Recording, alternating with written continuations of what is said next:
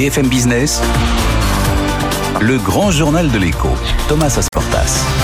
Allez, ma première invitée ce soir, vous la connaissez bien sur BFM Business, c'est l'une des meilleures économistes françaises. Elle est aujourd'hui chef économiste de la direction générale du Trésor à Bercy. Bonsoir Agnès Benassi-Carré. Bonsoir. Merci d'être avec nous ce soir sur le plateau du Grand Journal parce qu'on a évidemment beaucoup de questions à vous poser en lien avec la crise russe et son impact économique, ce fameux plan de résilience que le gouvernement et vos services sont en train de, de concocter, et puis l'impact macroéconomique de cette crise sur notre économie, impact sur l'inflation, impact sur la croissance, impact sur la confiance. Euh, déjà, avant toute chose, Agnès Benassi-Carré, c'est important, je trouve, de le dire euh, pour les chefs d'entreprise et les dirigeants qui nous écoutent et qui nous regardent. Euh, s'ils se posent des questions par rapport à cette crise russe et s'ils sont impactés ou pas, c'est vers vos services qu'ils doivent se diriger. Il faut contacter le Trésor si on est concerné par des restrictions à l'exportation par des sanctions. Ah, c'est plutôt la direction générale des entreprises hein, qui s'occupe euh, euh, des entreprises euh, au niveau microéconomique. Parce que j'ai vu une page dédiée sur le, le, la direction oui, générale alors du le Trésor. Trésor, évidemment, euh, le Trésor fait des travaux, bien évidemment, sur euh, les entreprises, l'impact. Euh, donc, il y a été beaucoup de travaux sur euh, l'impact de la crise Covid sur les Oui, ça, bien entreprises. sûr. Et maintenant, il y a des travaux, euh, effectivement, sur l'impact de cette euh, crise énergétique euh, sur les entreprises, mais plutôt au niveau analytique, de, manière à réfléchir aux politiques d'ensemble pour les entreprises. D'accord. Je croyais que dans les aides concrètes, il y avait aussi voilà. euh, des, des, des solutions que vous pouviez ah bah, apporter. en sûr, tout cas, on des informations, des Ah, informations. des informations, bien sûr, oui, Voilà. des informations, bien sûr. On mais peut se tourner vers services. Pour euh, le- les, questions pratiques euh, auxquelles sont confrontées les entreprises, c'est plutôt la direction générale des entreprises. Alors Agnès Benassi-Carré, je le disais, ce plan de résilience euh, annoncé par le président de la République samedi dernier au Salon de l'Agriculture, répété hier soir toujours par le président de la République et par le Premier ministre au Trésor de, de TF1, euh, vous êtes en train de travailler dessus, euh, 24 heures sur 24, avec aussi euh, les, milieux économiques. Dans les grandes lignes, euh, qu'est-ce qu'il va y avoir dedans? En quoi ça va? Quels sont vos leviers pour protéger notre économie de cette crise? Alors d'abord, il faut identifier euh, d'où vient euh, le problème économique. Hein, euh, d'où vient le problème économique Donc les canaux de transmission, il y en a plusieurs. Euh, le principal, c'est euh, le prix de l'énergie, puisque notre exposition commerciale n'est pas très importante. hein. Le Oui. commerce avec la Russie et l'Ukraine, ça représente de l'ordre de 1% du PIB.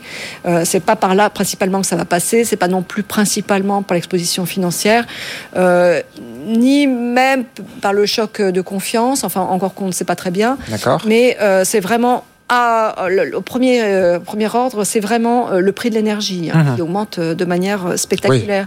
Alors pour vous donner un peu un ordre de grandeur, euh, le prix les- de toutes les énergies, Mhm. euh, c'est à peu près 9% de l'indice des prix à la consommation. Mhm. Ça veut dire que si dans l'ensemble de l'année, euh, le prix de toutes les énergies augmente de 11% par rapport à l'année 2021, euh, eh bien, ça augmente de 1 point. Euh, Oui, le taux d'inflation de l'année. Alors attention, parce qu'en 2021, la première partie de l'année s'est bien passée, les, Oui. les, les prix étaient Jusqu'à la relativement bas, et en fait, euh, deuxième partie de l'année, ils avaient déjà augmenté. Donc c'est pour ça qu'aujourd'hui, on voit des taux d'inflation, euh, par exemple le dernier chiffre de l'INSEE de février, Hum. hein, qui, euh, qui donnait euh, 3,6% par rapport à février 2021. En Hum. fait, c'était par rapport à une période où les, les prix de l'énergie Bah oui. étaient bas. On va sortir de cette période-là, euh, Wow. à partir de après l'été, on va raisonner par rapport à une période où ils étaient déjà élevés. Oui, oui, oui. Donc 11% sur l'ensemble des éner- des énergies sur l'ensemble de l'année, c'est déjà beaucoup. Alors maintenant, Mais quand vous voyez quand même un Brent qui a frôlé les 200 dollars, euh, un, un prix du gaz qui frôle les 200 euros le mégawattheure, est-ce que ça donne pas des surfroides au trésor à Bercy? Alors le, Comment est-ce qu'on fait pour euh, se protéger de, des prix pareils? Alors, le, le- d'abord, premièrement, le prix fait beaucoup de yo-yo. Hein. Donc, il, Oui, il enfin, monte. il il a redescendu, élevé. Par exemple, Oui, la semaine dernière, il monte beaucoup monté jeudi, Hum. redescendu un peu vendredi, il est remonté là aujourd'hui.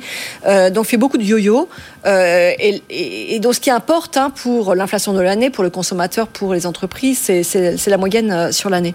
Euh, le gouvernement a déjà fait beaucoup de choses Oui, bien sûr. pour protéger les ménages. Ouais. hein. On peut rappeler le, Non, non, mais ça on sait bien, mais justement, alors qu'est-ce qui pourrait être fait de plus dans ce Alors, plan de résilience? après, non mais quand même, je veux revenir un peu Hum. là-dessus parce que euh, on a, par rapport aux autres pays européens, il y a à peu près deux points d'écart euh, de taux d'inflation. L'inflation, c'est vrai. Nos, nos- Oui. nos partenaires allemands, italiens sont beaucoup plus exposés que Oui, nous. tout à fait. C'est important à prendre en compte quand on réfléchit à comment protéger les ménages, bien sûr, les ménages avec une attention Oui. particulière pour Oui, les parce que ménages malgré toutes les mesures que vous prenez, euh, vous savez bien que le pouvoir d'achat est la première préoccupation Alors, euh, des voilà. Français. Donc, avec Ils pouvoir- ressentent pas, ils ressentent pas le- le- la protection. Alors, on va en elle parler est dans les chiffres, mais elle n'est pas dans On le va en parler parce que quand même, le pouvoir d'achat, c'est pas moi qui le dis, c'est le FCE, hein, qui est le pouvoir d'achat par unité de consommation, c'est-à-dire en divisant Non, non, non, mais ouais. euh, par le nombre de, personnes dans le, ménage a augmenté de 1% par an sur l'ensemble du quinquennat. C'est le décalage entre les chiffres et le ressenti. Voilà, donc une famille de 4 personnes, mmh. ça fait en, en, cumulé 3500 euros. Donc c'est quand même substantiel. Et on sait que pendant la crise, les ménages ont accumulé beaucoup d'épargne.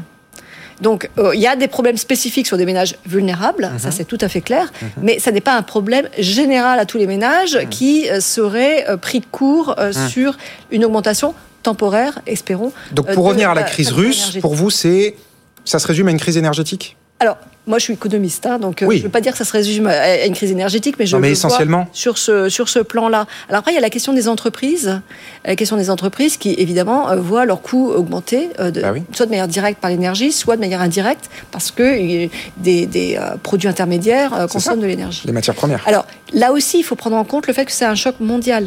Et donc, les entreprises vont augmenter leurs prix probablement moins en France que euh, peut-être dans d'autres pays européens, mais tout le monde va augmenter euh, les prix. Donc on n'est pas dans une situation où on aurait un choc inflationniste spécifique à notre pays.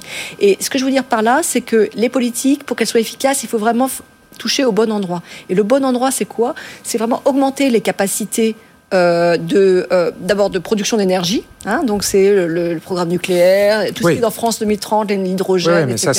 c'est pendant 15 ans ça. C'est le stockage, c'est la diversification, bah, à court terme la diversification euh, des approvisionnements. Ça oui. C'est aussi consommer, moins d'énergie. Mhm. Hein. donc vous pouvez dès ce soir baisser un peu les radiateurs, mhm. notamment que le, printemps arrive, et protester lorsque votre employeur met le chauffage trop haut.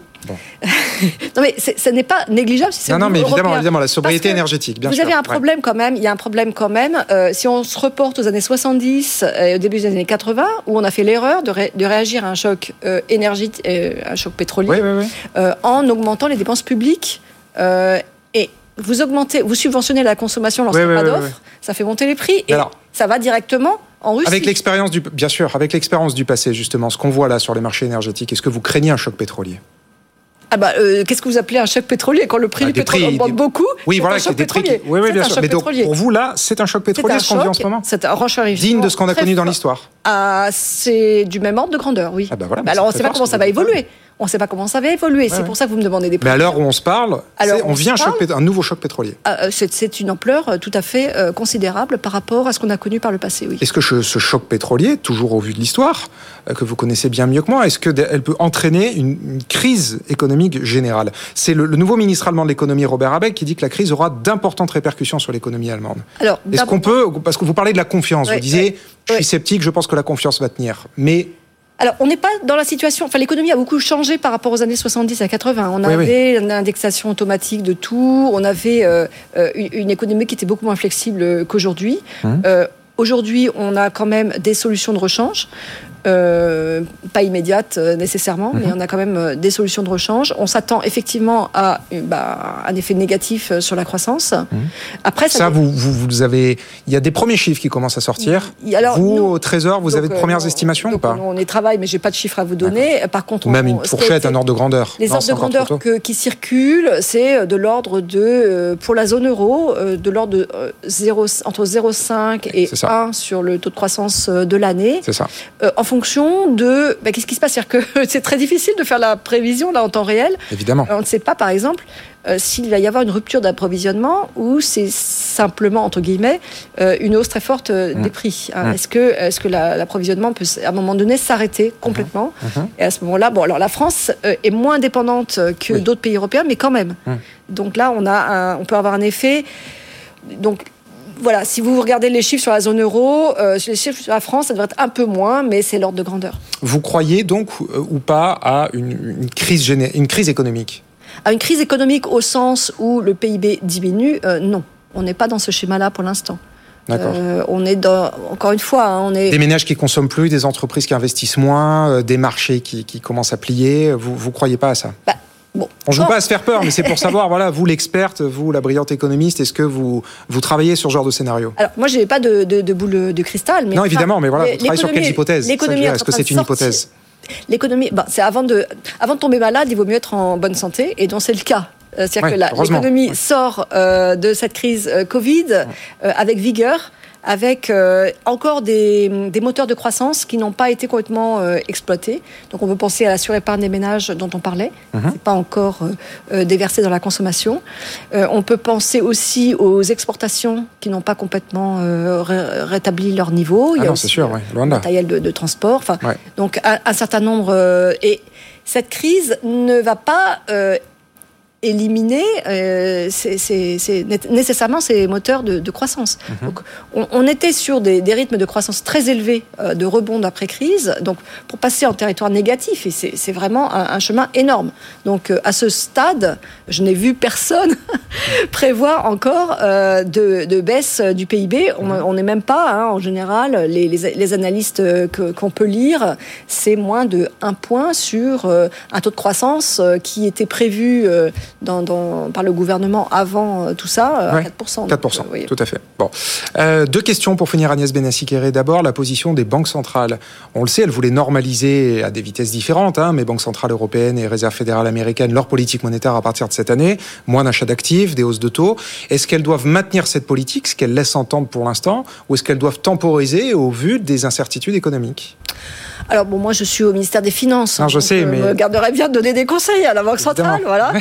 Euh, Comment vous analysez ça Ce qui est sûr, c'est que les banques centrales, bon, elles ont un objectif de stabilité des prix et avec un, une cible de 2% euh, qui est devenue. Euh, alors, qui paraît une bien chose loin. que je voulais dire quand même. Ouais. Une chose que je voulais dire, c'est que Il nous reste une minute. euh, si on si on regarde les prix, le niveau des prix en février 2022. Euh, c'est le même niveau que si on était parti en, de janvier 2020 et que l'inflation a été de 2% en 2020 et en 2021. C'est-à-dire qu'il y a eu Très tel- intéressant. les, les- les prix ont été tellement bas, ont, ont augmenté tellement peu. On s'en souvient pas, hein, mais il y a pas longtemps, on se plaignait que Ah l'inflation n'était pas assez élevée. Tout à fait. Et en fait, euh, si vous faites le calcul, eh bien, les prix ont augmenté moins vite que 2% euh, pendant la moitié du temps, grosso modo, Ouais, et, ouais, ouais. et- et plus vite sur la deuxième moitié. C'est très et vous, vous revenez au niveau de départ. Donc, c'est pas la panique euh, sur pour les banques centrales. Et les banques centrales doivent eff- effectivement, elles ont en mémoire 2011 où le prix de l'énergie avait augmenté, elles avaient très vite augmenté les taux, et puis finalement elles avaient euh, rétro-pédalé après. Euh, donc, je pense qu'elles font très attention à ça, euh, d'autant que euh, l'économie sort quand même de la crise. Donc, elles sortent de la crise avec des, euh, euh, des bilans euh, gonflés, ils ont acheté beaucoup de, de, de dettes euh, publiques, donc il faut faire attention euh, lors, euh, quand on défait euh, cette pelote pour ne pas déstabiliser les marchés qui ont déjà à absorber euh, pas de mal de chocs. Toute dernière question en 30 secondes, Agnès Benassi-Carré. Euh, la réforme du pacte de stabilité.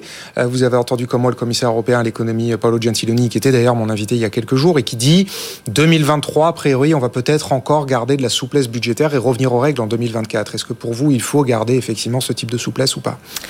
Alors, il y a des choses différentes. Euh, en 2023, il est possible que la, la clause générale de sauvegarde soit, euh, euh, enfin, le- soit désactivée, c'est-à-dire qu'on revienne à des règles. Alors, quelles règles? Donc, Oui, donc ça c'est choses, question. voilà, ouais, ouais. Mm. Euh, ce qui est important, dans un premier temps, ce que fait la Commission, c'est euh, va, va donner des signaux sur euh, la politique budgétaire adaptée pour 2023 avec, euh, semble-t-il, enfin, quand même une normalisation au sens où elle va dire, euh, enfin, il faut une politique budgétaire qui revienne globalement neutre. Mais ça veut dire que certains pays très endettés, euh, enfin, Comme nous. co- commencent plus vite euh, l'ajustement. Mhm. Donc ça ne remet pas complètement en cause. euh, je ne pense pas que cette crise remette complètement en cause euh, cette évolution budgétaire. Bien sûr, il y a 300 millions pour l'Ukraine. Bien sûr, il va y avoir des dépenses liées. Mais on a aussi on sort du Covid. Donc il y a des, plein de dépenses Covid qui ne seront plus là en, en, en 2023, qui déjà euh, diminuent beaucoup en 2022. Mhm. Donc il ne faut pas penser que c'est nécessairement euh, de la restriction, de la de l'austérité. Non, retirer des dépenses liées à, à une crise profonde Ouais. Covid, c'est- plutôt une bonne nouvelle. C'est plutôt une bonne Bon. nouvelle. Donc euh, je, je, je pense que la Commission européenne va faire très attention à ça Mhm. et il ne va pas y avoir un ajustement brutal, mais il faut quand même commencer à un moment donné. Ouais. Bon. Et encore une fois, hein, faire de l'expansion voir comment la- quand il n'y a pas d'offre, euh, ça, ça peut ac- activer, ça peut mettre de l'huile sur le feu. On va voir comment la commission, les- comment Bruxelles et les États atterrissent euh, là-dessus. Merci infiniment euh, Agnès Benassi-Kéré pour votre analyse très précieuse ce soir sur le plateau du Grand Journal. Et à bientôt 18h30 sur BFM Business. On marque une pause. Dans un instant, un nouveau point sur l'actu avec Faiza Younsi. À tout de suite. BFM Business, le grand journal de l'écho. L'œil de Jean-Marc Daniel. Bonsoir Jean-Marc. Bonsoir. On va faire un peu de provoque ce soir avec cette question qui peut paraître décalée mais qui est en même temps un classique de l'histoire et puis aussi des étudiants en école de commerce. Euh, l'économie de la guerre, dans quelle mesure la guerre profite à la croissance? Absolument, oui. Alors les économistes, effectivement, marchent sur les œufs quand ils parlent de la guerre. Euh, d'ailleurs, Adam Smith, quand il avait euh, défini les conditions pour avoir une croissance efficace et, et durable, disait il y a trois conditions. Des impôts modérés, une justice qui rend des décisions applicables et appliquées, et une paix intérieure et extérieure. Et donc là, effectivement, la paix extérieure n'est pas au rendez-vous. Néanmoins, quand on regarde dans l'histoire, on s'aperçoit qu'effectivement, les guerres ont eu des conséquences sur la croissance. Alors, des conséquences négatives, c'est évident. On détruit des hommes, on tue euh, des populations entières, on ravage des territoires. Mais euh, d'un autre côté, il y a des gens qui en tirent une forme de bénéfice. Si vous regardez d'ailleurs les dix principales économies mondiales du moment, c'est l'Allemagne, le Japon, la Corée, qui sont dans les dix premières économies mondiales. Trois territoires qui ont été ravagés dans la deuxième moitié du XXe siècle par des guerres particulièrement violentes. Et, si vous prenez l'Allemagne en 1948, telle qu'elle est décrite dans le film Allemagne année zéro de Rossellini, il reste rien. Le bilan de tout ça, c'est que entre 1950 et 1960, la croissance a été de 8% en Allemagne, et au Japon, entre 1960 et 1970, elle a été également de 8% en moyenne. Alors, en fait, il y a deux dans les, guerres. Le vainqueur, en général, il subit ce que euh, René Meyer, qui était un des grands ministres de l'économie de la quatrième République, appelait du dirigisme inflationniste. Il expliquait que une fois que l'État s'était mis à gérer l'économie au nom de la guerre, on avait un mal fou à le remettre à la situation dans laquelle il était avant la guerre. Il a du mal à revenir chez lui et il a tendance à continuer à vouloir gérer l'économie. Et donc, on l'a vu effectivement en France, il y avait du dirigisme et ce dirigisme, en général, est inflationniste. Il expliquait que la France, le Royaume-Uni, les États États-Unis, qui étaient les vainqueurs, étaient taraudés par l'inflation dans les années 50-60. Et donc, finalement, la guerre qui leur avait apporté un prestige et une, euh, euh, une puissance politique nouvelle avait miné un peu leur économie par le dirigisme inflationniste. En revanche, les vaincus, eux, ils ont un capital totalement modernisé, c'est-à-dire que les usines que l'on reconstruit sont à l'avant-garde du progrès, avec une très forte productivité. Ils ont, dans le cas de l'Allemagne et du Japon, euh, plus d'impôts à payer pour entretenir la défense, puisque les vainqueurs les empêchent d'entretenir la défense. Et donc, ils ont des dépenses publiques qui sont moins importantes. Et en général, ils ont une compétitivité assez forte, parce que la population abattue se résigne à l'idée de devoir travailler pour des prix et des conditions salariales qui sont moindres que ceux qui se considèrent comme les vainqueurs. Et donc, le vaincu, quelque part, il a plus de compétitivité, des équipements plus modernes, et donc une capacité de croissance plus importante. enfin, ça ne veut pas dire qu'il faut y chercher systématiquement à se faire battre. Et dans l'histoire, je cite souvent comme exemple, euh, voilà, c'est le mot de la fin, une opération militaire qui a eu des conséquences énormes, à tel point que l'histoire de l'humanité a été marquée jusqu'à la Renaissance, c'est qu'en une heure, à la bataille de Pydna, en 168 avant Jésus-Christ, l'armée romaine a pulvérisé les phalanges macédoniennes. Le bilan, c'est que les Romains se sont abattus sur toute la richesse de la Grèce et ils ont pu supprimer les impôts jusqu'à la fin de la République, au début de l'Empire. Vous imaginez une heure de combat et plus d'impôts. Il y a des moments où on se dit que finalement, avec un certain cynisme, c'est pas mal. Merci, merci Jean-Marc Daniel euh, pour votre euh, œil sur l'actualité. On vous retrouve demain matin dans Good Morning Business. Bientôt 18h45. On marque une pause et dans un instant, Patrick Martin, le président délégué du MINEF, est mon invité. À tout de suite.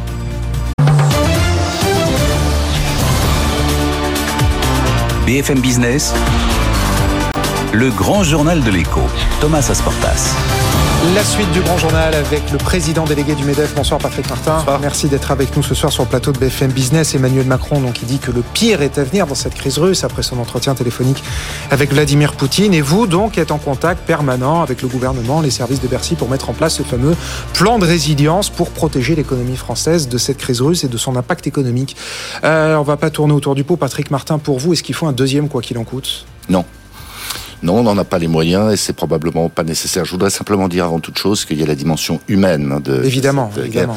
y compris pour des salariés français qui sont en cours de rapatriement depuis l'Ukraine et progressivement depuis la Russie. Ah, alors très intéressant. Donc là, effectivement, on a appris que 600 Français étaient en train de quitter l'Ukraine. Qu'est-ce qu'il en est en Russie? Le Quai d'Orsay a dit ce matin qu'il recommandait aux Français à l'exception de ceux dont la présence est essentielle en Russie, de rentrer. Qu'est-ce qu'il en est, vous, les contacts que vous avez avec les entreprises? Est-ce que des entreprises sont en train de plier leurs valises là? Alors déjà, pour, pour, fixer les choses, pardon, il y a de l'ordre de 5000 salariés français en Russie, il y en avait 1000 en, Ukraine. Alors il y a un certain nombre d'entreprises qui sont en train de, replier la toile. C'est un mauvais signal, hein. c'est inquiétant que le, que le Quai d'Orsay ait donné cette consigne, mais ça préfigure ce qui pourrait se passer dans les, dans les prochains jours, dans, dans les prochaines semaines. Ça se fait essentiellement dans l'ordre, mais il y a encore beaucoup de questions pour les entreprises qui ont des filiales, qui ont des grosses implantations en Russie. Il y a grosso modo 500 entreprises françaises qui sont implantées en Russie, dont 35 du CAC 40. Mais il y a des PMI, il y a des entreprises qui exécutent des chantiers là-bas, euh, des chantiers dans la mécanique, dans l'ingénierie.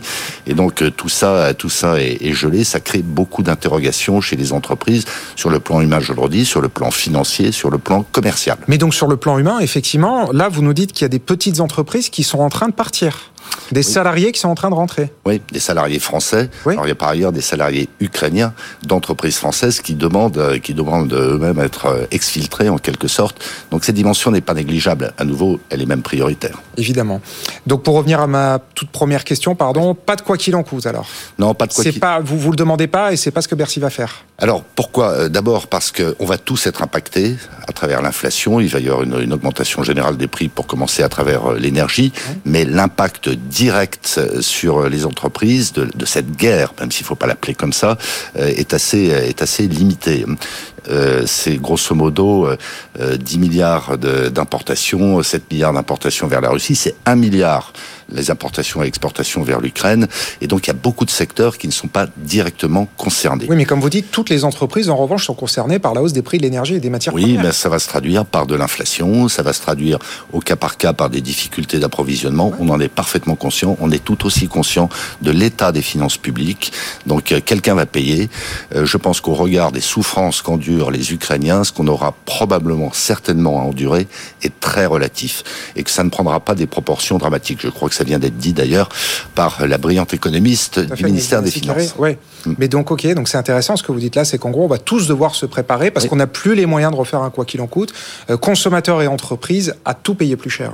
Oui, alors pour autant, et c'est ce sur quoi on travaille avec euh, Bercy, euh, à partir de la semaine prochaine avec Matignon, il y aura des mesures ciblées pour les entreprises directement ou indirectement mm. les plus affectées sur des difficultés d'approvisionnement, par exemple en aluminium, en titane, en lithium, en matières premières agricoles, et puis celles, les électro-intensives qui ne sont pas déjà couvertes par des contrats de, de moyen terme avec des prix fixes, euh, celles qui sont des, des grosses consommatrices d'énergie. Mais là-dessus, il n'y a pas de solution miracle ou euh, d'alternative immédiate, non Sur les problèmes dont vous me parlez, comment est-ce qu'on fait d'un coup? Enfin, Pas de baguette magique titane, pas de baguette magique contrat long terme sur l'énergie.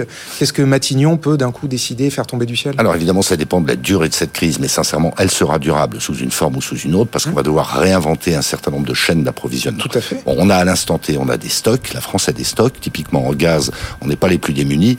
Mais si le robinet du gaz est fermé, c'est très gênant parce que l'Allemagne et l'Italie singulièrement, qui ont beaucoup moins de stocks, seront directement impactés. Et par effet de domino, on le, on le saura aussi. On a quand même, on a des possibilités de, de se retourner. On a des fournisseurs en France, la Norvège, l'Algérie singulièrement, qui ont des réserves. Et puis sur les, les, les matériaux, certains gaz industriels et les matières premières agricoles, ça va être plus compliqué. Il va falloir se retourner vers l'Amérique du Nord, vers l'Amérique du Sud. Tout ça est à l'étude de manière très structurée de la part du gouvernement, de manière extrêmement pragmatique. Alors ils ne veulent pas tout dire, et c'est normal qu'ils ne veuillent pas tout dire, parce qu'il y a quand même des gens en face, si je puis dire, je parle des Russes qui nous mmh. observent, mais c'est assez impressionnant de voir avec quelle rapidité, avec quelle détermination le gouvernement prend en main avec les filières industrielles, avec les entreprises d'une manière générale, cette situation brutale, violente et atypique. Mais pour résumer ce que vous venez de dire, en fait, ce plan de résilience, ça va être un plan un peu de redéploiement de l'économie française à l'international. Il y a deux temps. Hein. Il y a deux temps. Il y a l'urgence, il va falloir gérer l'urgence. Et puis, euh, beaucoup plus structurellement, beaucoup plus fondamentalement, dans la durée, il va falloir à un moment ou à un autre se passer de sources d'approvisionnement russes. Au MEDEF, vous craignez une crise économique euh, majeure, enfin peut-être pas de l'ordre de celle du Covid, mais une, une grave crise économique? On pense que ça va rester sous contrôle. On pense que ça va rester sous contrôle, mais à un moment ou à un autre, les entreprises qui jusque-là, pour la plupart d'entre elles, n'ont pas répercuté l'augmentation de leurs prix 20% d'augmentation des prix de revient industriels depuis un an. Ça accélère, ça augmente avec ce qui se passe en Ukraine. Euh, il va falloir répercuter ça. Donc il y aura un surcroît d'inflation et il y aura probablement un petit ralentissement de la croissance qui était très bonne. Oui, et vous craignez du coup parce qu'on voit bien, évidemment, on est tous conscients de la situation. Pour autant, les Français sont inquiets pour leur pouvoir d'achat. Ça va pas s'arranger avec la guerre. Vous craignez une crise de confiance? Des Français, peut-être des entreprises dans leurs investissements? Alors jusque-là, il y a des signaux très contradictoires, mais c'était avant le déclenchement de, des opérations euh, militaires. Hein. Une consommation qui a légèrement baissé en janvier, il y a un moral des entrepreneurs qui a augmenté. Il y a toujours beaucoup d'épargne. Euh, je pense que je pense qu'il faut raison garder et à nouveau relativiser nos problèmes par rapport à ce qu'endurent nos amis ukrainiens. Toutes les entreprises qui sont en contact avec vous au Medef, il y en a des milliers. Quel est le sentiment qui remonte? Il y a beaucoup d'attentisme. Je le redis, il y a quand même une immense majorité de nos 190 000 entreprises adhérentes qui ne sont pas directement touchées. En revanche, il y a psychologiquement chez les chefs d'entreprise, mais c'est vrai dans la population, une fatigue, parce que ça vient dans le sillage, je dirais, du Covid. On pensait être sorti d'une sale crise, et puis il y en a une autre qui se déclenche. Voilà, et vous avez des patrons qui sont un peu au bout du rouleau, là, épuisés, qui... Non, Vous sentez Une, des patrons qui peuvent craquer? Oui, il y a des patrons qui peuvent craquer, il y en a qui s'interrogent sur le, remboursement de leur PGE, il y en a, il y en a qui sont plus directement touchés, je l'ai dit déjà à deux reprises. Mais non, c'est pas la panique, c'est pas la panique. Euh, il y a, euh, ça vient télescoper une vraie dynamique d'investissement, de croissance. Il faut se laisser quelques jours, quelques semaines pour savoir dans quel sens ça va évoluer.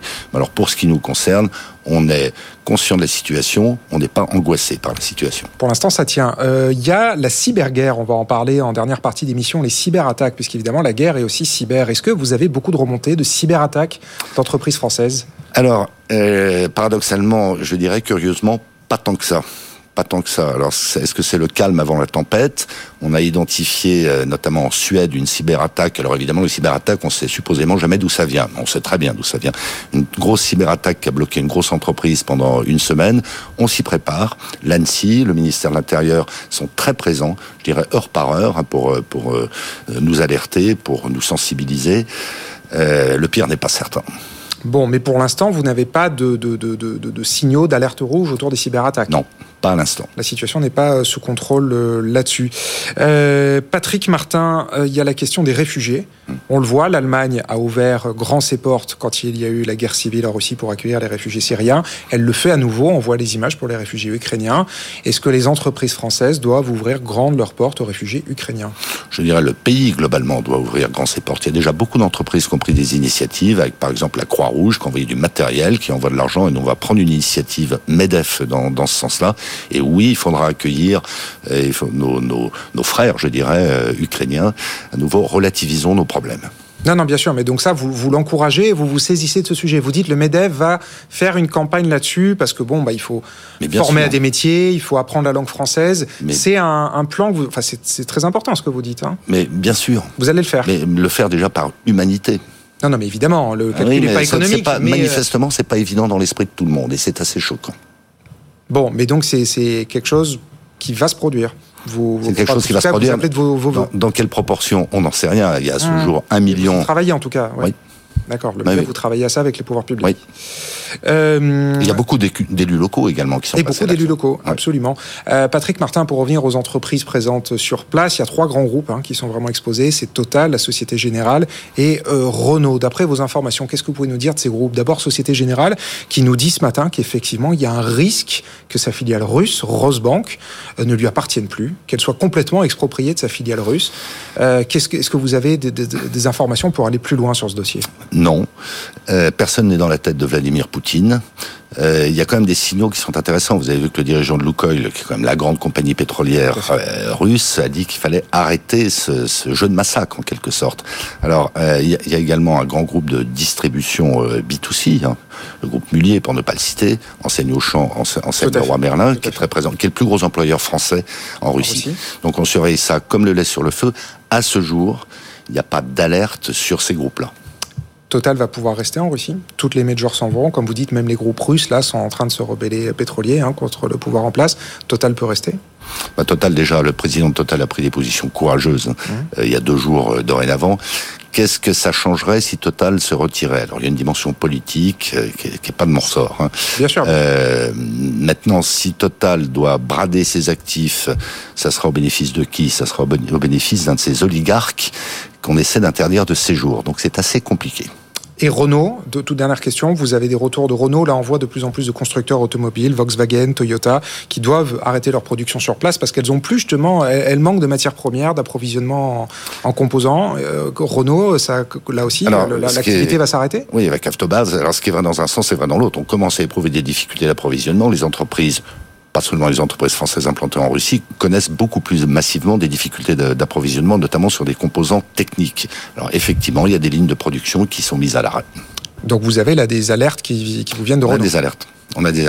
Alors l'engagement global de la France, on va dire, euh, en Russie, c'est de l'ordre de 25 milliards d'euros. hein. C'est beaucoup et c'est peu. À nouveau, il- le- enfin on le sait, l'impact, l'impact estimé sur la croissance européenne de cette crise devrait être de 0,3-0,4% Donc c'est pas la fin du monde, c'est pas la récession.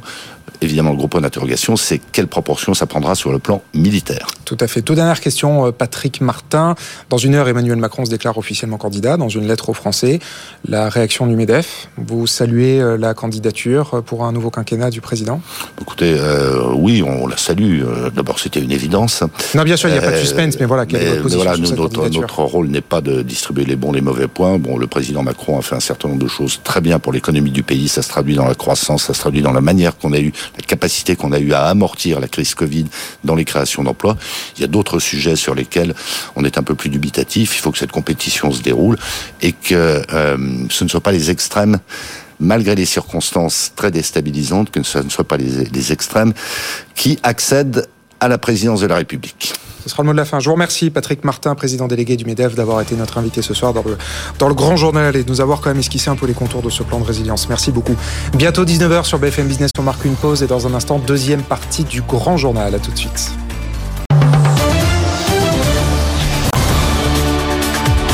BFM Business, le grand journal de l'écho, Thomas Asportas. La suite du grand journal, nous sommes, je vous le disais, avec l'un des poids lourds de la majorité sur les questions économiques, Guillaume Casbarian, député La République En Marche d'Eure-et-Loire. Bonsoir Guillaume Casbarian. Bonsoir. Merci d'être avec nous ce soir sur le plateau de BFM Business, avec donc la réponse de l'exécutif à la crise russe, et puis donc Emmanuel Macron qui va se déclarer officiellement, fin du suspense, même s'il n'y en avait pas, à 20h, donc dans sa lettre aux Français. Guillaume Casbarian, le gouvernement euh, consulte tout azimut pour mettre en place au plus vite ce plan de résilience face aux dégâts économiques de cette crise russe. Alors Jean Castex était euh, l'invité du Trésor de TF1 pour en parler. Il n'en a pas vraiment euh, beaucoup dit, euh, donné beaucoup de détails par rapport à ce qu'a esquissé jusqu'à présent le président de la République. Qu'est-ce que vous pouvez nous dire de plus? Les grandes lignes, qu'est-ce que ça va être ce plan de résilience? Bah, ce plan de résilience, il va devoir aider un certain nombre de secteurs qui font face à une exposition euh, à l'Ukraine et à la Russie qui est euh, importante, que ce soit en termes d'importation ou que ce soit en termes d'exportation. Et donc je, je crois que ce plan, a vocation à être euh, sectoriel et à aider des entreprises fortement exposées. Vous savez, il y a le salon de l'agriculture toute cette semaine euh, à Paris, donc on Toujours a pu en en cours parler. dimanche, Toujours en à cours. côté de, à côté de nos studios. Quand on ouais. discute par exemple avec les céréaliers, euh, qu'on comprend que 30% du marché des céréales vient euh, du- de l'Ukraine et de la Russie, euh, on, on voit bien qu'il va y avoir un impact économique significatif dans les mois qui viennent sur à la fois les quantités disponibles et sur les prix.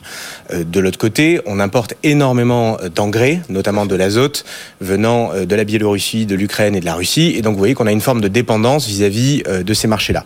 Ce travail-là, il doit être fait secteur par secteur. Je vous ai parlé là de l'agriculture, des céréaliers. J'aurais pu vous parler aussi de l'industrie, de toutes les industries qui aujourd'hui sont préoccupées sur la question gazière notamment, celles qui sont fortement consommatrices de gaz et qui sont en train d'anticiper les conséquences d'une fermeture du marché euh, sur leur modèle économique. Donc c'est un c'est un plan qui va devoir faire du, du fine tuning, si vous me permettez cet anglicisme, Du euh, sur-mesure. pour- du sur-mesure, euh, de la dentelle, pour Ouais. pouvoir faire face secteur par secteur aux, aux expositions en fait. À, alors, une fois qu'on a listé les secteurs, parce que effectivement, maintenant on a une idée assez précise de qui va souffrir, euh, comment est-ce qu'on aide? On ressort la boîte à outils du quoi qu'il en coûte? C'est les mêmes, mêmes aides? Alors, je pense que moi personnellement, j'utiliserai pas l'expression quoi qu'il en coûte. Elle a été très utile pendant la crise de la Covid, euh, et je considère que là, c'est on n'est pas dans du quoi qu'il en coûte. On est dans une une aide qui est plus encore une fois euh, sectorisée.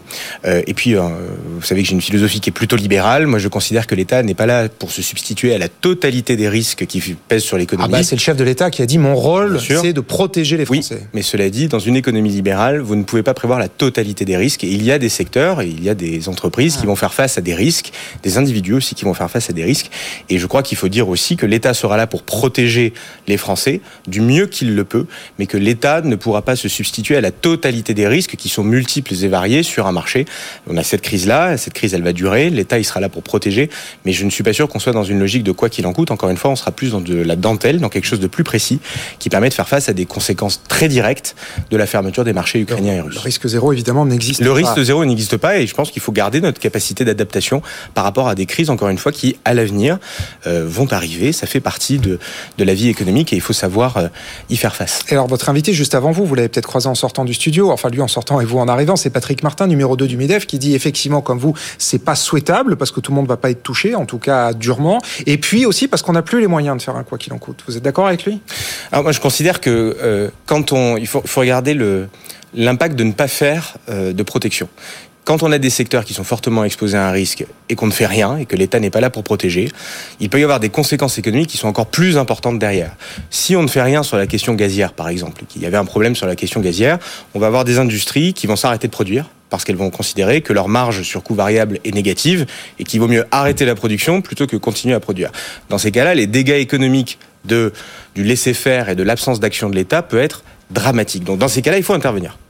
Par contre, il y a des secteurs sur lesquels l'impact est minime, il est relatif, et euh, je considère à titre personnel, je, je veux dire en tant que député euh, de la majorité, à titre Mmh. personnel, je considère que l'État doit encore une fois veiller à agir là où il y a des conséquences majeures et directes, et euh, là où l'absence d'action de l'État pourrait être dramatique, et qu'à l'inverse, on a d'autres secteurs qui ne sont pas impactés et qui ne seront pas impactés de la même manière, et que là, l'État doit rester à sa place et, euh, et euh, aider en priorité ceux qui souffrent le plus. Et donc là, l'autre, bon, le message est passé. L'autre grosse actualité euh, de cette soirée, ce sera à 20h. Emmanuel Macron qui met fin au faux suspense avec sa lettre aux Français. Il se déclare officiellement candidat. On le sait, ça fait des semaines que son état-major est dans les starting blocks et attendez euh, que le président appuie sur le bouton. Vous faites partie de cet état-major. Qu'est- Qu'est-ce que ça va être le, le programme économique d'Emmanuel Macron pour un nouveau quinquennat? Alors, Dans les grandes lignes, évidemment, vous n'allez pas nous le dire à sa garde- place. mais je me Mais, garderais euh, bien de dire quoi que ce soit à la place du président de la République. C'est à lui d'avoir ce dialogue direct avec les Français. C'est une rencontre entre un homme et euh, les Évidemment, Français. évidemment, c'est ça une Donc je élection. ne- Dans je les- ne trahirai les têtes de chapitre, secret. on va dire. Non, moi je pense que l'intervention d'hier et l'adresse aux Français d'hier nous donnent quelques indications des priorités, euh, y compris économiques, des prochaines années euh, qu'adressait le président de la République. Quand il dit que l'Europe doit investir pour moins dépendre des autres et, euh, et avoir sa liberté d'action, sa souveraineté, son indépendance, euh, à la fois sur les questions économiques, sur les questions énergétiques, sur les questions de défense, je crois que le président hier a tracé une ligne qui est très claire sur une ambition d'indépendance et de progrès euh, sur ces sujets que je viens d'évoquer euh, et qu'il a et qu'il a et qu'il a évoqué lui-même euh, hier. Donc on a déjà ces tendances-là qui qui, euh, qui émergent. Ça sera bien évidemment à lui d'évoquer les différentes priorités qu'il souhaite proposer aux Français dans son action. Quels sont les vôtres? Parce que bon, on va voir ce que dit le président, mais vous, moi, je considère que Vous qui sortez d'un quinquennat avec bon des réformes économiques importantes, fortes en tout cas, euh, quelles sont à vos yeux les priorités d'un deuxième quinquennat euh, si Emmanuel Macron est réélu? Écoutez, si on se concentre sur la est-ce que vous vous, euh, vous, vous repartez, vous représentez? On va d'abord se concentrer sur les présidentielles et euh, c'est une échéance importante et il faut bien la travailler. Euh, si je me concentre sur les questions économiques, quand j'interroge les chefs d'entreprise, les industries, euh, Hum. les différents syndicats, ce qu'ils nous disent c'est quoi? C'est qu'on a fait pendant cinq ans des réformes de structure importantes, que ce soit sur le marché du travail, sur l'assurance chômage, sur la simplification administrative avec la loi ASAP, sur la protection de nos fleurons stratégiques avec la loi Pacte, qu'un certain nombre de réformes ont été faites et qu'il y a eu du courage fiscal dans ce quinquennat avec une trajectoire de baisse des impôts qui a été significative et qui a été soutenue, y compris euh, pendant les crises. Ce qu'ils attendent et ce qu'ils attendent euh, du politique, c'est d'amplifier cette euh, attractivité, cette compétitivité que nous avons mise en œuvre euh, pendant cinq ans. Comment? Je, je pense que, par exemple, sur la partie fiscale, ce que nous disent les industriels à juste titre, c'est que même si beaucoup a été fait pendant les cinq ans qui viennent de se dérouler, nous pouvons encore aller plus loin de façon à résorber les écarts que nous, nous pouvons avoir avec nos voisins et donc avoir une politique d'attractivité et de compétitivité qui soit encore plus forte, amplifiée euh, sur, un, euh, sur un second quinquennat. Ils nous disent aussi que les crises nous ont indiqué Ça, à la vous, fois y êtes favorable de nouvelles baisses d'impôts? À titre personnel, je vous dirais que la baisse des impôts de production, par exemple, Ouais, a été saluée, est le sujet numéro un, vous le savez, de Mmh. toutes les industries, qui nous disent que euh, c'était très important de le faire, que peu de monde avait eu le courage de le faire, parce que beaucoup de personnes en parlaient, mais moi je me rappelle que c'était pas un combat facile, Ah non, évidemment. que beaucoup de personnes freiner des cas de fer euh, pour ne pas le faire. Alors, je suis ravi qu'aujourd'hui, sur le spectre politique, aujourd'hui, beaucoup de personnes sont converties à la baisse des impôts de production. C'était pas le cas il y a quelques mois. Les industriels nous disent ça a été bien de le faire. Il reste probablement une marge de manœuvre pour y aller. À titre strictement personnel, Ouais, encore une fois, je vous pose, ouais. je vous dis, euh, je pense qu'il faut amplifier euh, cette baisse. euh, Continuez à baisser des les impôts dans le prochain sur, passe par pourquoi? Parce que les impôts de production, ce sont des impôts qui euh, qui pénalisent la compétitivité et l'attractivité de la France. Et, et donc, je pense que les industries, si elles veulent être compétitives par rapport à- aux voisins, par rapport à l'Allemagne, à l'Espagne, à l'Italie, il faut qu'elles puissent être à un niveau qui soit le, à une différence qui soit le plus faible possible. Donc, Les baisses- une attente forte. Au-delà de la partie fiscale, on Voilà, a des les sujets réformes. importantes.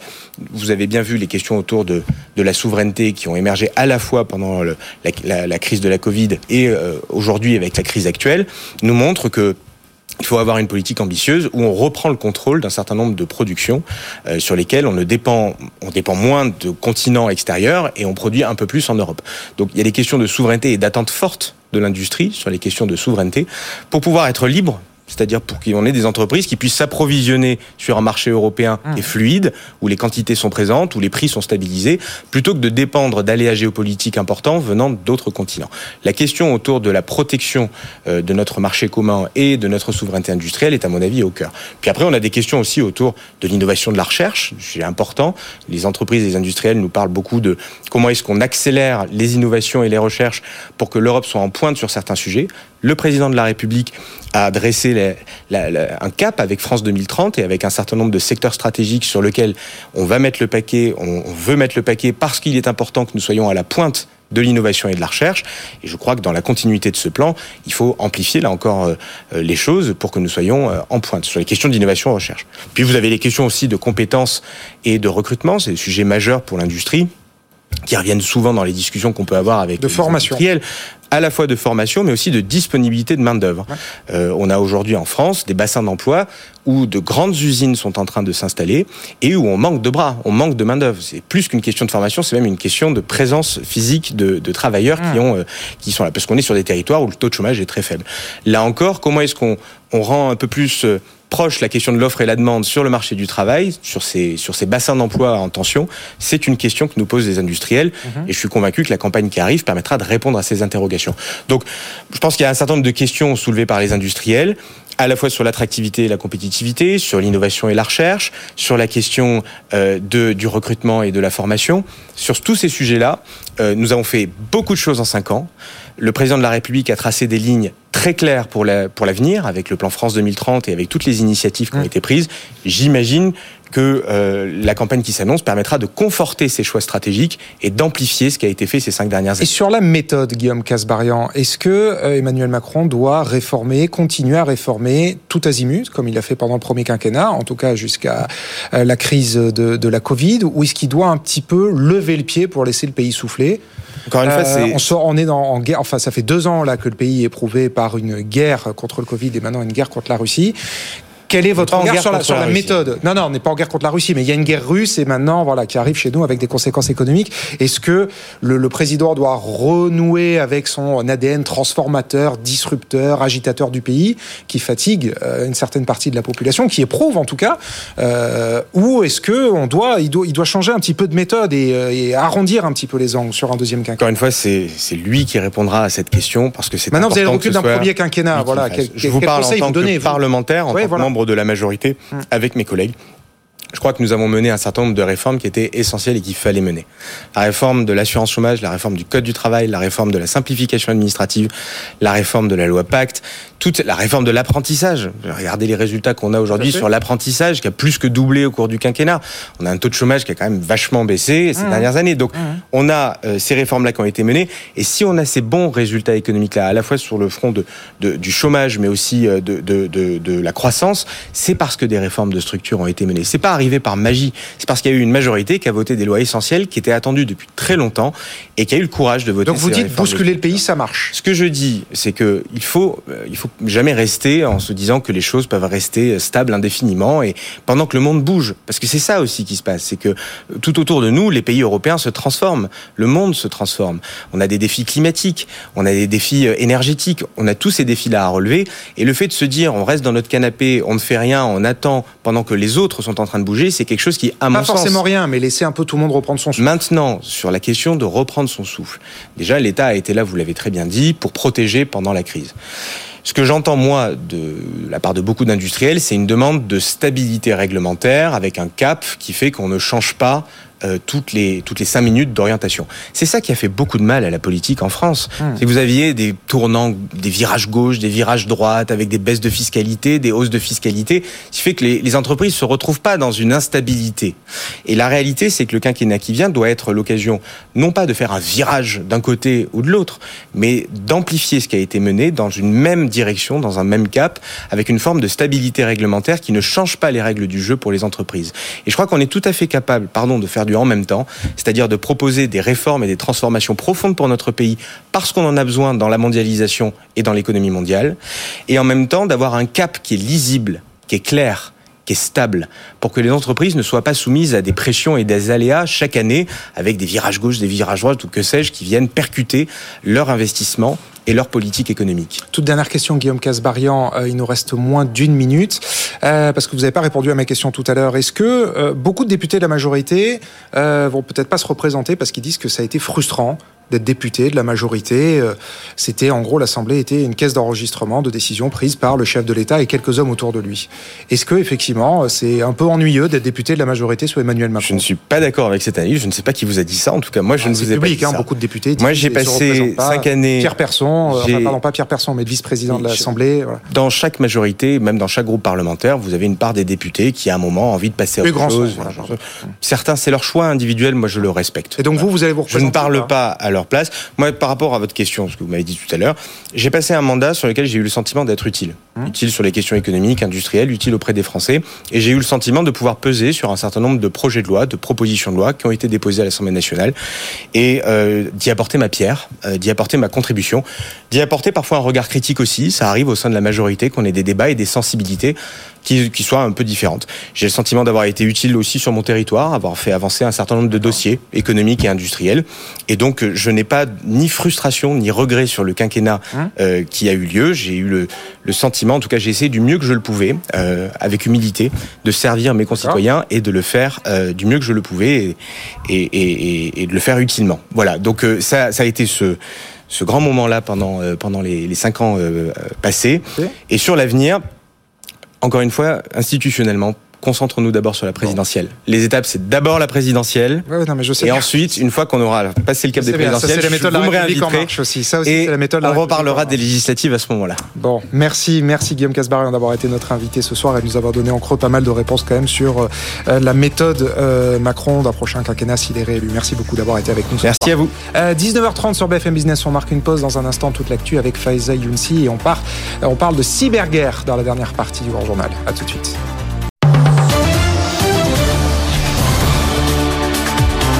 BFM Business, le grand journal de l'écho, Thomas Asportas.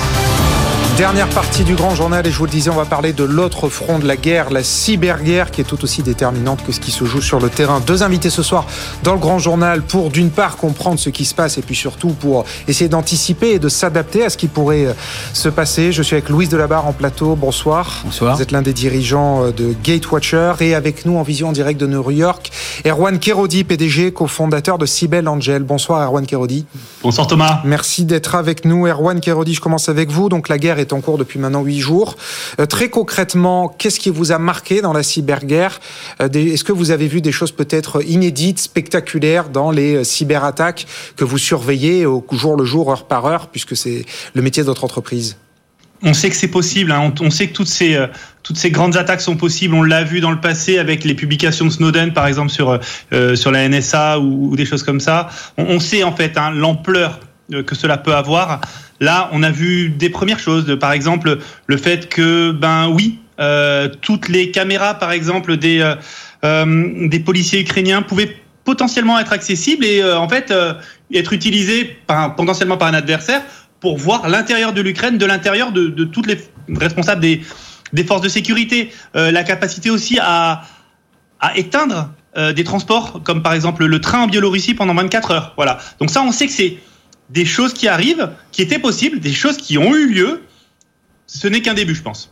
Ce n'est qu'un début, Louise Delabarre. Euh, L'invasion donc a démarré euh, il y a huit jours. Qu'est-ce que vous avez repéré chez Gatewatcher? Qu'est-ce de, de, de frappant dans cette cyberguerre? De par notre activité, euh, on fait face habituellement à la complexité des attaques qui est croissante. Euh, depuis le début de la guerre, euh, ce qu'on a pu ce qu'on a pu revoir, c'est un changement d'objectif. auparavant, la plupart des groupes mafieux, russes et autres, avaient pour objectif de gagner de l'argent donc avec des rançongiciels, et donc de gagner cet argent le plus rapidement possible. Aujourd'hui, avec cette guerre, on n'est plus dans, dans cet objectif-là, on est plutôt dans l'objectif de détruire, un peu comme on, peut le voir dans le pays, euh, en Ukraine aujourd'hui, mais on est plutôt dans, dans l'objectif de détruire. Donc aujourd'hui, les malwares qui sont euh, propagés euh, et utilisés par les Russes pour attaquer certaines cibles ont pour objectif la, la destruction des postes de travail, des serveurs, et donc de nécessiter une réinstallation et un travail conséquent pour les entreprises ciblées. Et ça marche Il y a des destructions oui, oui. Alors, euh, quand on parle de destruction, on parle de logiciel. Hein, non, une destruction logicielle. Euh, oui, oui, ça fonctionne.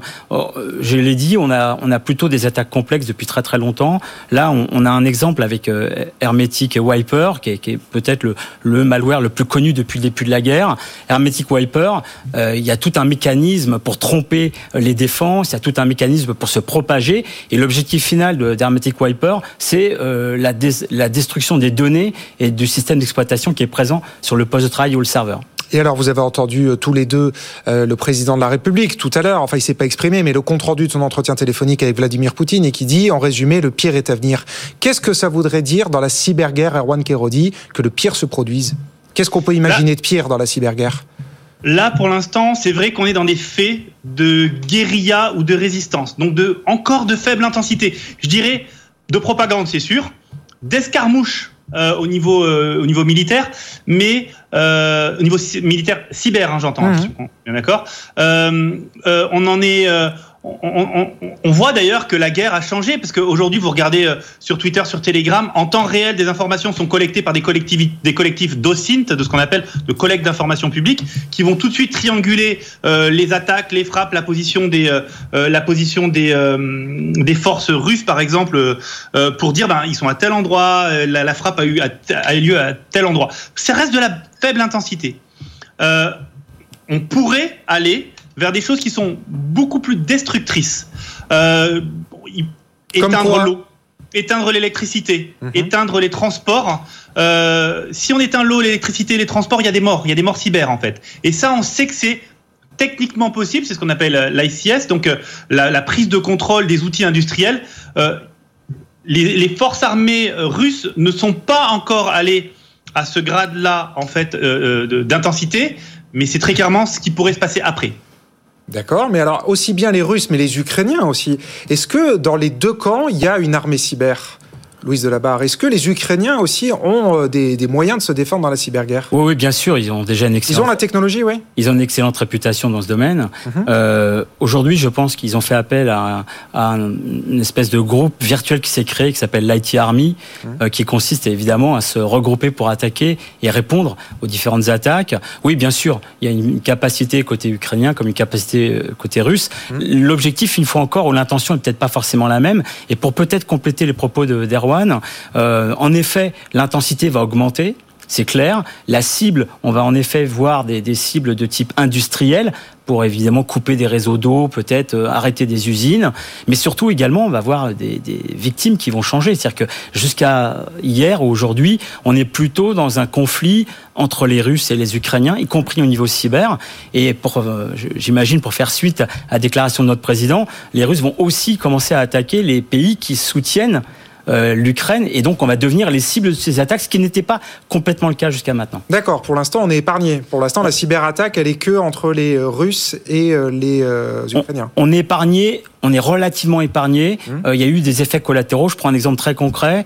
Euh, le fournisseur d'accès Internet en France via, via satellite, euh, il y a eu quelques clients qui s'appellent Nornet, je crois, euh, qui, qui, a eu quelques clients qui ont été impactés. Ils n'étaient pas la cible de cette attaque, mais c'est le même satellite qui irrigue l'Internet sur l'Europe de l'Est. Donc les Russes ont attaqué ce satellite qui est une propriété ah oui. américaine et pour, euh, je dirais, viser d'abord l'Europe de l'Est. Mais malheureusement, quelques clients français euh, de ce satellite ont été impactés. Et aujourd'hui, ces cyberattaques, principalement, elles sont menées par des États où euh, il y a aussi des actes isolés, des actes privés. Vous parliez d'une IT Army en, en Ukraine. Erwan Kerodi, aujourd'hui, le gros de la cyberattaque, il est mené par des troupes publiques, on va dire, entre guillemets, officielles, où il y a aussi euh, des, des renforts euh, euh, privés de l'ombre.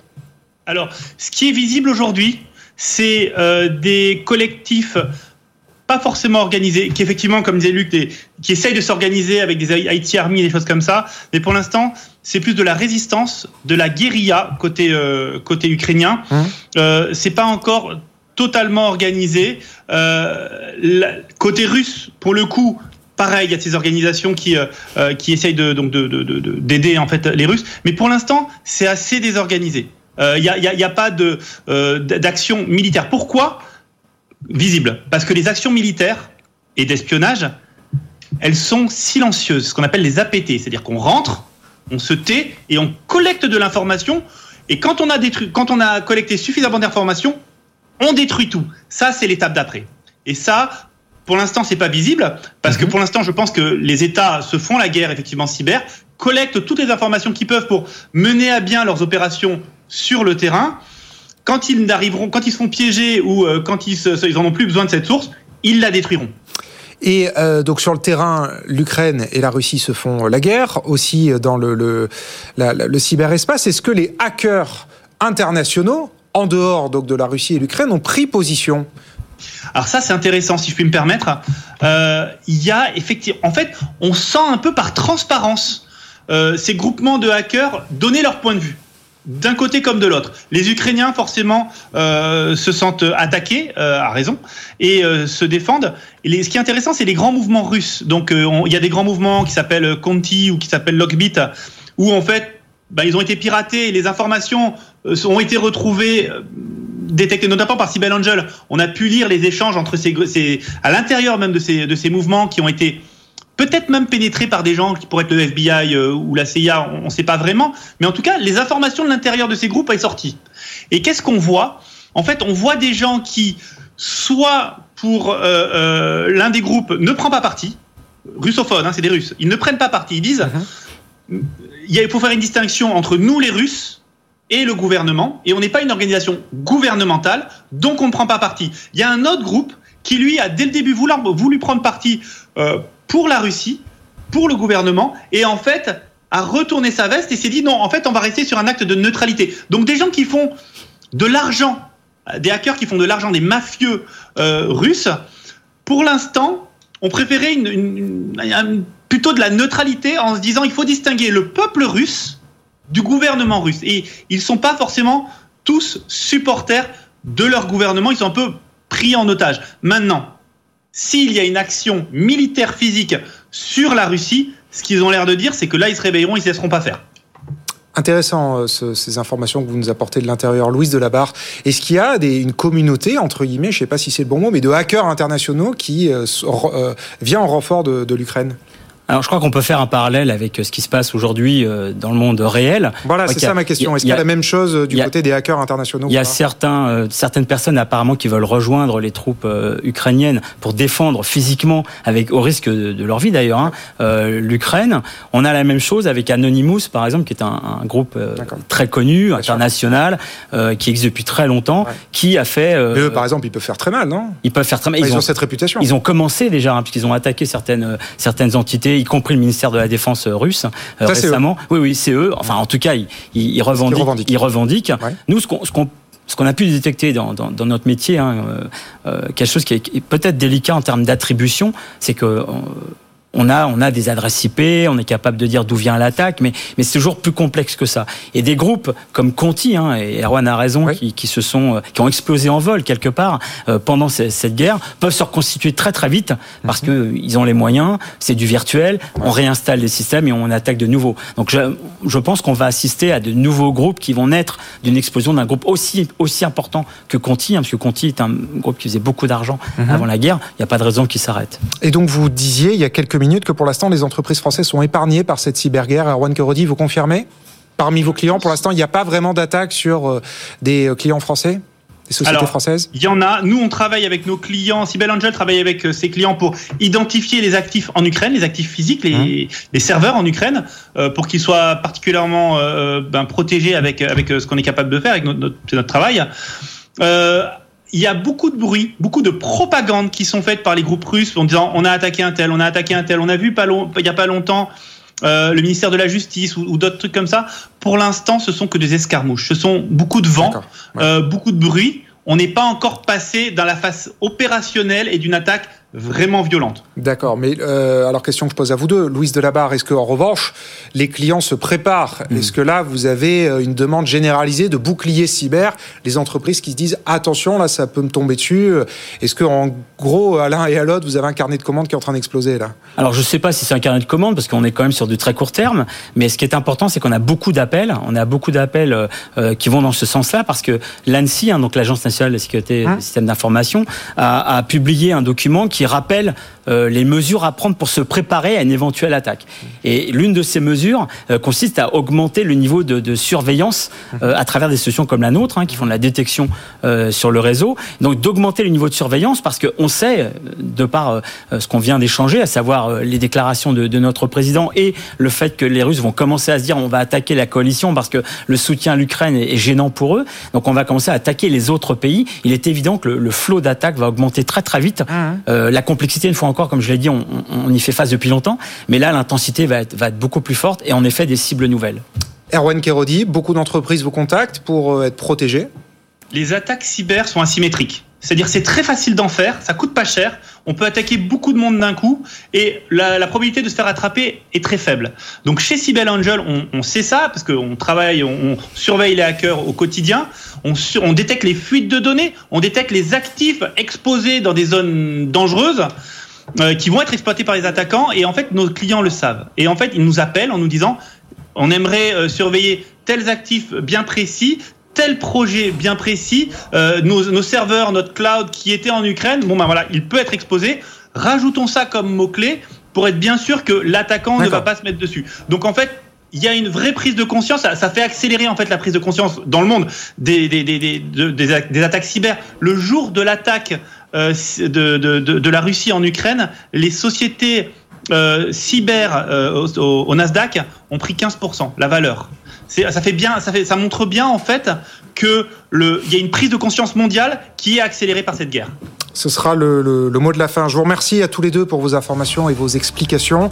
Euh, Louise Delabarre, dirigeant chez euh, Gatewatcher, et Erwan Kerodi en direct de New York pour euh, Cybelle Angel. Merci beaucoup à tous Merci les deux d'avoir été euh, mon invité ce soir dans le grand journal de l'écho. Bientôt 20h sur BFM Business. Euh, dans un instant, c'est Tech Co avec bien sûr François Sorel et puis le grand journal de l'écho que vous pouvez retrouver dans quelques instants en ligne sur notre site, sur les réseaux sociaux et puis en podcast. Bien sûr, vous êtes de plus en plus nombreux à nous écouter en Très bonne soirée à toutes et à tous sur BFM Business. Le grand journal de l'écho sur BFM Business.